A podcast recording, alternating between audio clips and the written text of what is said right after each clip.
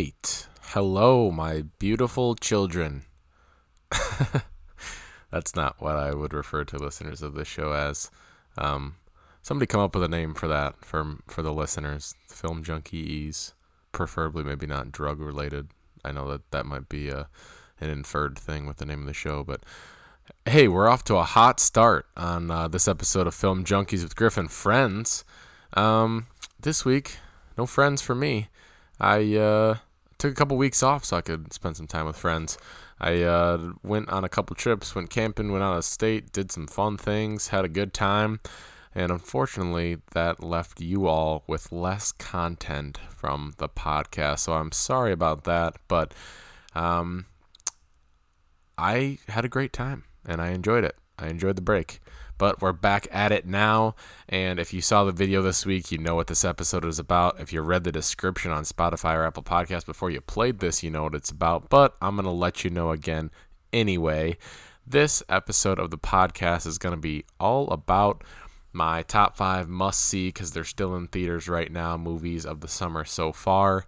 Let me just re clarify for everybody who didn't see it in the video, or even if you did see it, I know that there's more than five movies that have come out this summer. I know that there's some that you saw that you probably liked more than the five that I've seen. Either I saw those movies and I thought they were bad, or I haven't seen those movies yet, so don't yell at me because I can't see every movie all the time. Sorry about it. But this episode is going to be all about five specific films that I've seen this summer that I really liked and thought were worth me wasting my breath on, and for all of you hearing me talk about it. I guess the breath isn't wasted, that you guys listening might be wasted. Running in circles here. Anyway, it's been a couple weeks. I'm, I'm a little rusty on the podcasting, um, but bear with me, guys, because we're going to jump right into it after I let you know that uh, I'm thinking about making some changes with the podcast here. Not anything crazy. Same name, same me, same format with the guests and everything. Um, but we might have a new introduction song coming shortly. That's riveting information, I'm sure, for all of you. I know you've all been waiting to, to hear a change to that. Um, but that's something that I want to do because I like to always change this and make it into something that I think is is getting better every episode that I release, and uh, that might be a part of it. But um, nonetheless, the way I want to do this episode, as I mentioned, the ones uh, that I do as solo episodes, because if you haven't figured it out yet, I don't have a guest on this one. Um, I'm going to be talking about um, essentially like my immediate reaction from watching these films, uh, diving more into what I thought about them uh, specifically. I'm not going to do any spoilers for any of these films that I talk about. Uh, I'm just going to you know, reiterate my ratings for them, give you a few facts as always, the plot summary, all that, uh, and then we're gonna get into from when I was watching them why they stuck out to me as a good movie, um, from the way they were made, from what they're about, um, things that went on that don't give away the plot of them that that essentially let you know why I think that they're good. So that's what we're gonna jump into, and at the end of this episode, I'll be giving you, as promised, um, some titles to look out for that might either be in theaters as of now or they're coming out still this summer that I think you should watch out for and probably go see. So, moving on, we're going to jump into my picks. Starting at number five Rocket Man. This film is one that I loved. Um, as you guys have heard me talk about, I was pretty nitpicky of Bohemian Rhapsody. Um, I guess one part of it is because I'm a big Queen fan. Another part is because I thought that it was um, fairly thrown together, and that's because um, you know the the editor of the film had to try and scrape some things together. You know, considering the fact that the director of the film was fired um, from making it kind of halfway through, and that's something that uh, I can live with because he is a bad person. The reason he's gotten fired, you can look up and figure that out and decide for yourself whether or not you think he's a bad person. But if you don't, then you're wrong. so, Rocket Man is a film uh, that, if you don't know what it's about, it's covering uh, the life of Elton John. The IMDb uh, description is a musical fantasy about the fantastical human story of Elton John's breakthrough years.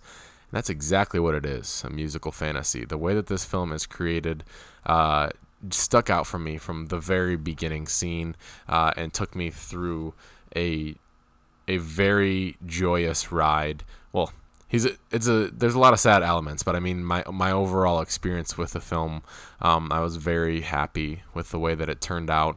Um, from head to toe, the way that you're experiencing these things is definitely through Elton John's eyes, and that's exactly how I think a film about a musician should be created. Is through exactly how that artist felt um, in those periods that they're bringing to screen.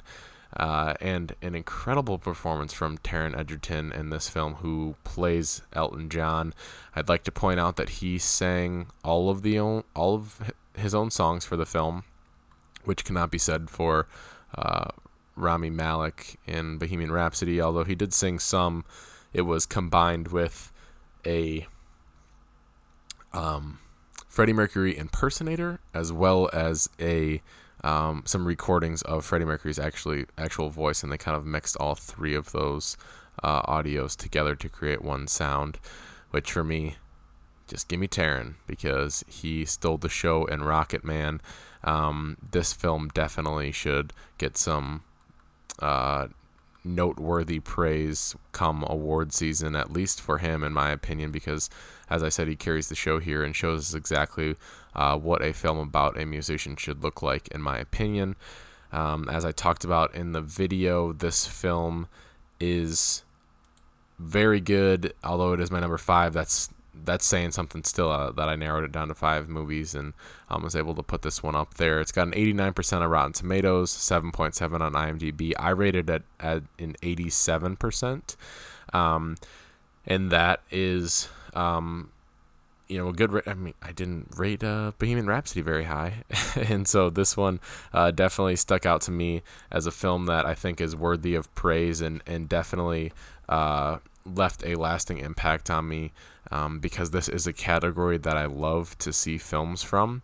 Um, I'm a huge fan of, of music, and so anything about music, uh, film related, I'm, I'm going to definitely be first in line for. And um, Elton John has super high praise for Taron Egerton as well. Said that um, hearing him sing his songs, he did the best rendition of his music that he's ever heard from anyone, which is obviously incredibly high praise. Um, and Elton actually told Taron not to copy him too much in the film and to make his own version out of it.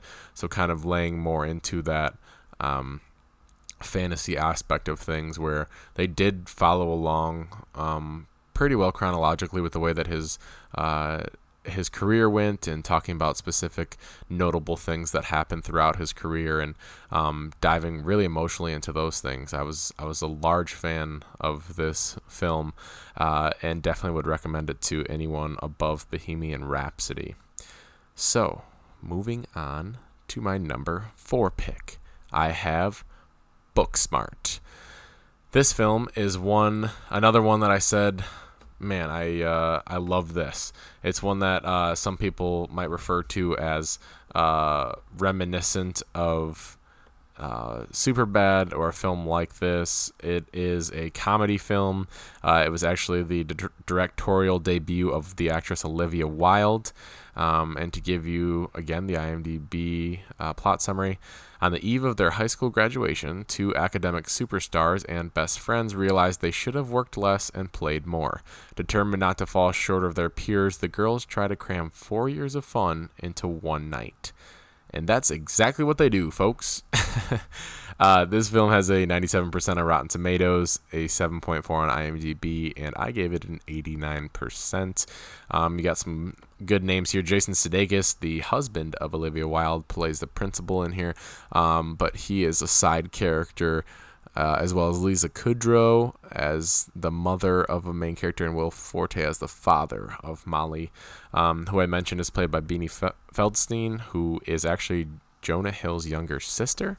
Um, Kaitlyn Dever is the other main character who plays Amy. Uh, look, this film is phenomenal. I like I can't think of a, a comedy film that I've seen in um, this year, at least, or in recent time, that I thought was more well done. Um, yeah, sure, there's comedy films that go strictly to make you laugh and have those one liner jokes, but as far as an actual film, uh, this is one that encompasses everything that you would want to see out of a complete storytelling uh, and and then adds aspects of comedy to it. And so you get that coming of age story while laughing throughout it. Um, and I just the way that it came together is incredible. Olivia Wilde said that The Breakfast Club, Fast Times at Ridgemont High, and Confused, and Clueless were all inspiration for this film, and I see uh, reminiscent of all of those. Uh, you can throw it in there for me as films that I would definitely recommend to people to um, add to their list if you're looking for something that uh, can both take you back to high school and also see a new age of people uh, in that position and, and, a new look on that story. Um, and it's one that uh, definitely opened my eyes to these main leading actresses, and I hope to see them in uh, projects in the future because I think that both of them are very talented and um, bring a lot to the table as far as their acting ability. So now we can move on to my next pick, number three. Jumping into the Marvel Universe here Spider Man Far From Home. Let me start out by saying this. You guys know I did a whole nother episode about Spider Man Into the Spider Verse. You heard how much I love that movie. This Spider Man movie, Far From Home, is the best live action Spider movie ever made. I can't say enough good things about Spider Man Far From Home, about Tom Holland as Peter Parker.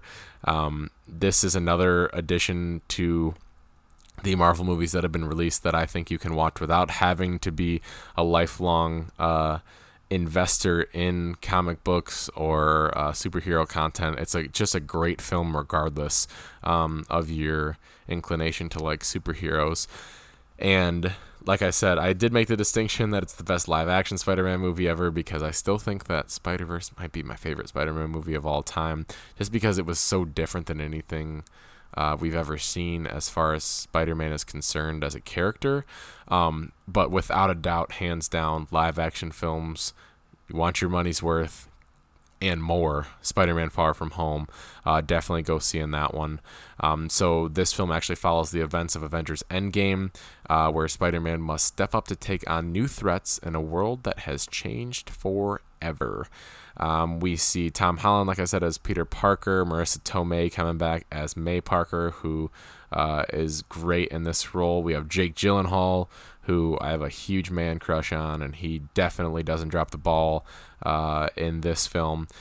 Samuel L. Jackson back again as Nick Fury, uh, reprising that role, actually setting a record for most appearances by a Marvel character um, in consecutive movies and in the most amount of movies in one year as the same character. Uh, Jon Favreau as Happy Hogan back again, Zendaya as MJ. It's a great film, got a great cast. JB Smoove makes an appearance, he's always funny. Um, and they all come together to give us a film that has several different plot lines in it, which I really respect because um, it's not just about Spider Man beating up a bad guy or dealing with some neighborhood threat. Like, you have the love story, you have the high school coming of age story, you have the Superman story, and then you have this whole travel. Um, plot line underneath everything and uh, it all comes together very nicely in my opinion and gives you a film that is 100% worth watching and um, sticks out to me as one of the better ones in the Marvel Cinematic Universe as a whole, um, and is one of my top five of the summer. Obviously, like I said, one of the, one of the best uh, Spider-Man movies, top two Spider-Man movies of all time. So check this one out for sure. Obviously, I mean I got it at a ninety-three percent, so we're up there. Uh, and this one is the final movie in Phase Three of the Marvel cinematic universe. I think it wraps it up beautifully, exactly what I was hoping for, and more out of this uh, film. And it does a excellent job of setting us up for phase four for uh, the MCU because um, we've been given a lot of these characters and um, have lost a few of them, as we've seen in recent movies, uh, and now we're in a place where things are being done in these films that are that have been released at the end of this phase three to definitely set up a very solid phase four, which I am super excited about. So check that one out for sure. Um, and then moving on to my number two movie of the summer so far, Toy Story 4. We're not going to do a whole separate episode about this one, guys. I know some of you might have thought so, considering the fact that um, I like to talk about Pixar more than most people like to talk about movies in general. and so um, I will say I saw this one twice in the theaters so far. It's only been out for a couple weeks now. Uh, so obviously it's good enough to see it twice. It's good enough to be in my top five of the summer. It's a Toy Story movie. It's not going to let you down. All right. It's an incredible film. Uh, I will preface it with this. It's not my favorite of all four Toy Story movies. Look, it's still better than most of the movies that you watch. However, Toy Story 3 is still my top Toy Story film. And uh, that's all I'm going to say about that. Like I said, no spoilers. I'm not going to divulge too much into uh, crazy things that happen in Toy Story 4, but I will say this. Um, I'm glad that it's a part of this uh, story now. Uh, it's gotten some incredible reviews and 97% on Rotten Tomatoes, 8.5 on IMDb, uh, and 84% on Metacritic, which I want to point out because I always talk about the fact that they're pretty stingy on their reviews. Um, and then I have it at 95%. And then, as I mentioned, my fun fact about it from the video was about the Pizza Planet truck. It's on the back of the leg of the carnival worker. It's when you're following Buzz, he gets shot around, and then he uh, ends up by porta potties. Dude opens the door of the porta potty on the back of the dude's leg that walks out of there. So take a look at that.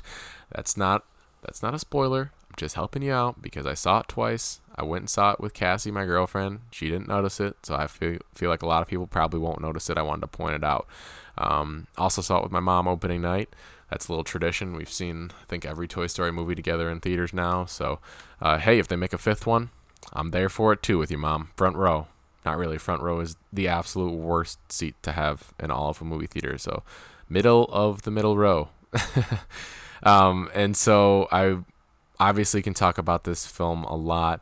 Um, but there's, you know, just some some real nostalgia and some uh, tying in of characters in this film to older ones and uh, to older films and characters. Obviously, we have the returning of a few different characters from previous films, and uh, everyone kind of meshes together very well, in my opinion, as well as the addition of those new characters too. Mainly Forky, played by Tony Hale, just hilarious. Like such an incredible character to write, such a wonderful job casting for everyone in this film. I cannot say that enough. Obviously from the beginning with Tim Allen and Tom Hanks as Woody and Buzz, Annie Potts as Bo Peep, all those, you know, people that we have have done a great job, but then we had the addition of Keegan Michael Key and Jordan Peele as Ducky and Bunny, Christina Hendricks as Gabby Gabby, Tony Hale as Forky, Keanu Reeves as Duke Kaboom. I mean, there's some great additions to this film, and the fact that they can bring so many powerhouse characters to these films time and again just shows like how important they are, um, and just a great job bringing this story to the big screen um, and letting us relive those characters in a new story. Um, have some things change that we haven't seen in the previous films and uh, do so in a way that obviously is emotional because if Toy Story is one thing, it's emotional uh, throughout all of the films. And this one definitely um, pulls on some some heartstrings for me. But as I mentioned, I still think that uh, Toy Story 3 is my favorite. But nonetheless, Toy Story 4, get out there and see it. It's my number two film in my top five so far this summer. And now we're going to move on to my number one. Avengers Endgame. Look, guys, as I mentioned in the video, I know some of you might say that movie didn't come out in the summertime. It doesn't count. You're wrong. Stop talking. This is my podcast, not yours. Um, this movie was re-released this during the summer. Whether you want to argue with me about when the uh, lunar and solar schedule tells you summer begins, uh, this film has been re-released. It's in theaters currently for a second time with additional uh, never before seen scenes in it, as well as some additional stuff about Spider-Man. Um, and they're wanting to re-release it because it made so much money. It's ridiculous. When it first got released, broke several records as far as opening weekend and highest grossing and all that. Uh, and it's the number two grossing film of uh, all time. But they want to re-release it to try and pass Avatar to win that spot. So make sure and go see that so you can help them pass that because if there's one thing Disney needs, it's money. They're a very struggling um, movie production studio. I know a lot of you probably haven't heard of them, but. Um, I'm kidding. Disney doesn't need more money, but they do need to keep making movies like this because Avengers Endgame was incredible. 94% on Rotten Tomatoes, 8.7 on IMDb, 96% from me. As I said in the video, your fun fact, is the first film to reach over a billion dollars during its opening weekend in theaters. It's over 2 billion dollars now. It's just just trucking along, raking in everybody's money. Yeah, I saw it 3 times in theaters. What do you want from me? Sorry, I love superheroes. But this one's sad too, man. There's some stuff in there that tugs at the heartstrings as well. Um, you know, it picks up with your plot summary here. After the devastating events of Avengers Infinity War, the universe is in ruins.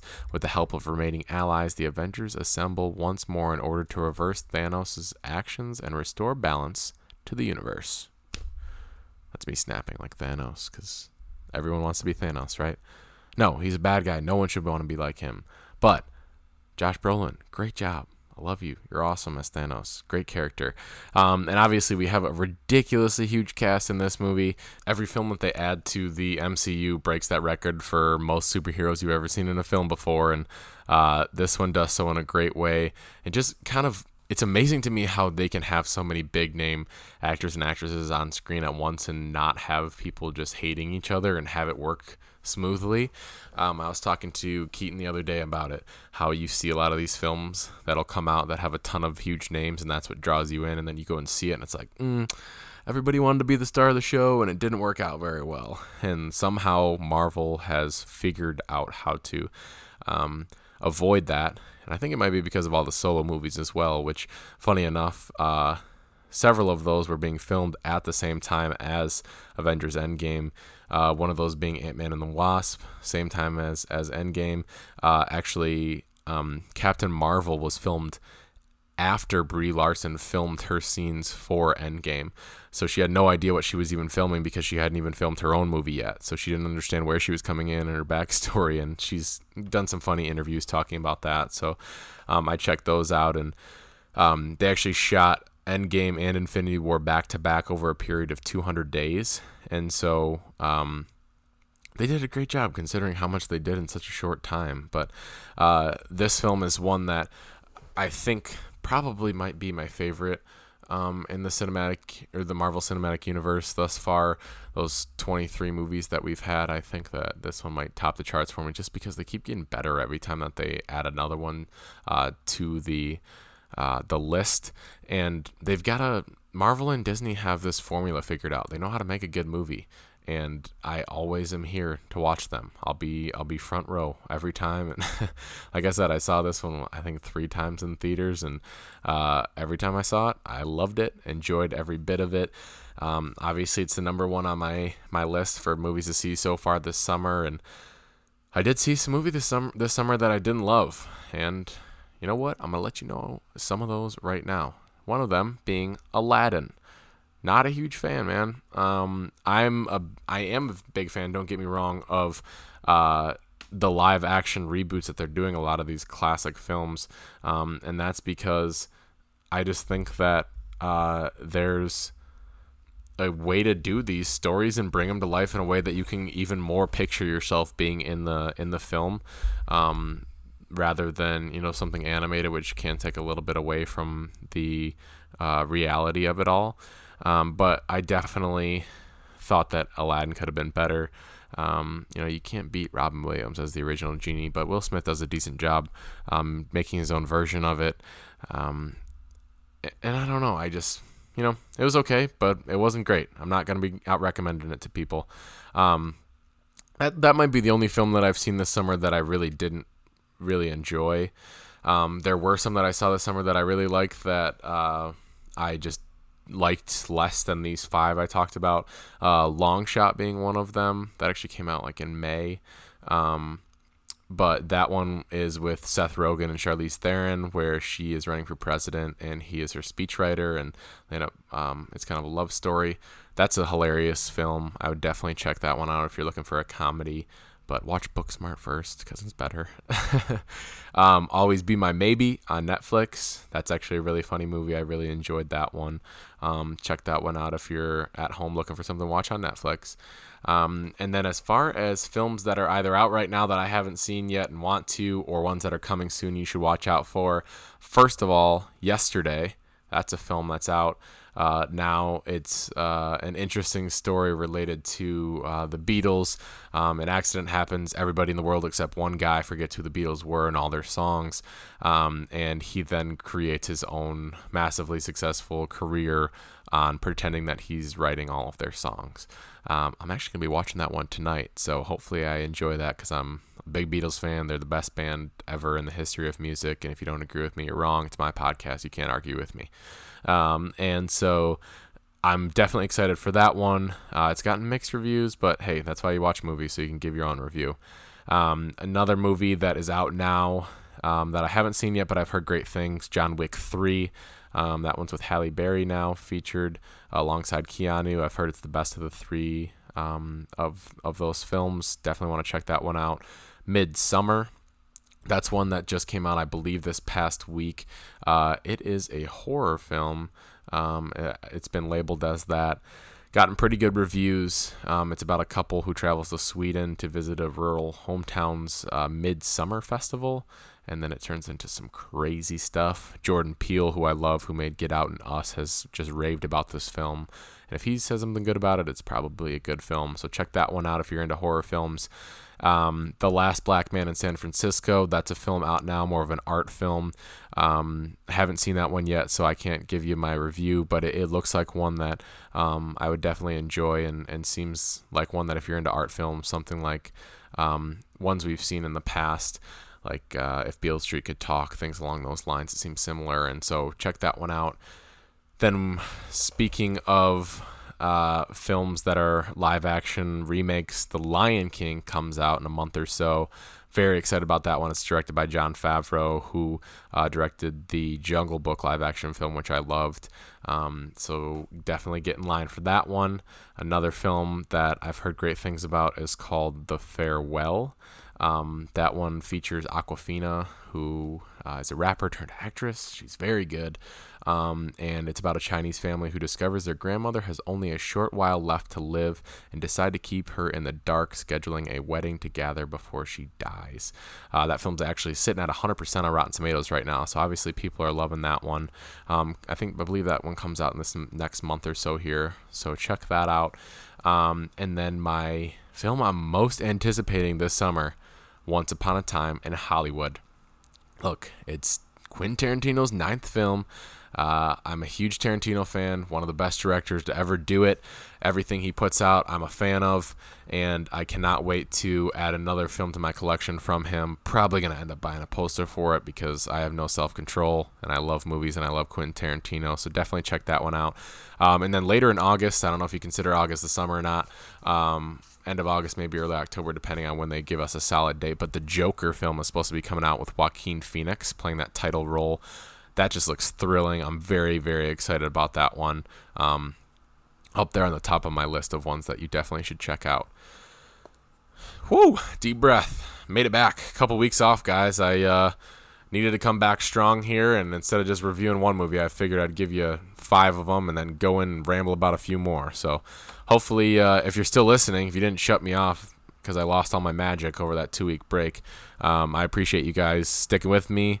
Um, and we're going to be hitting it back again next week, getting back onto those one film reviews where I dive further into things and uh, let you know why it is I love movies and prove it to you by diving into them uh, on this podcast. So, uh, once again, thank you guys for listening to Film Junkies with Griffin Friends.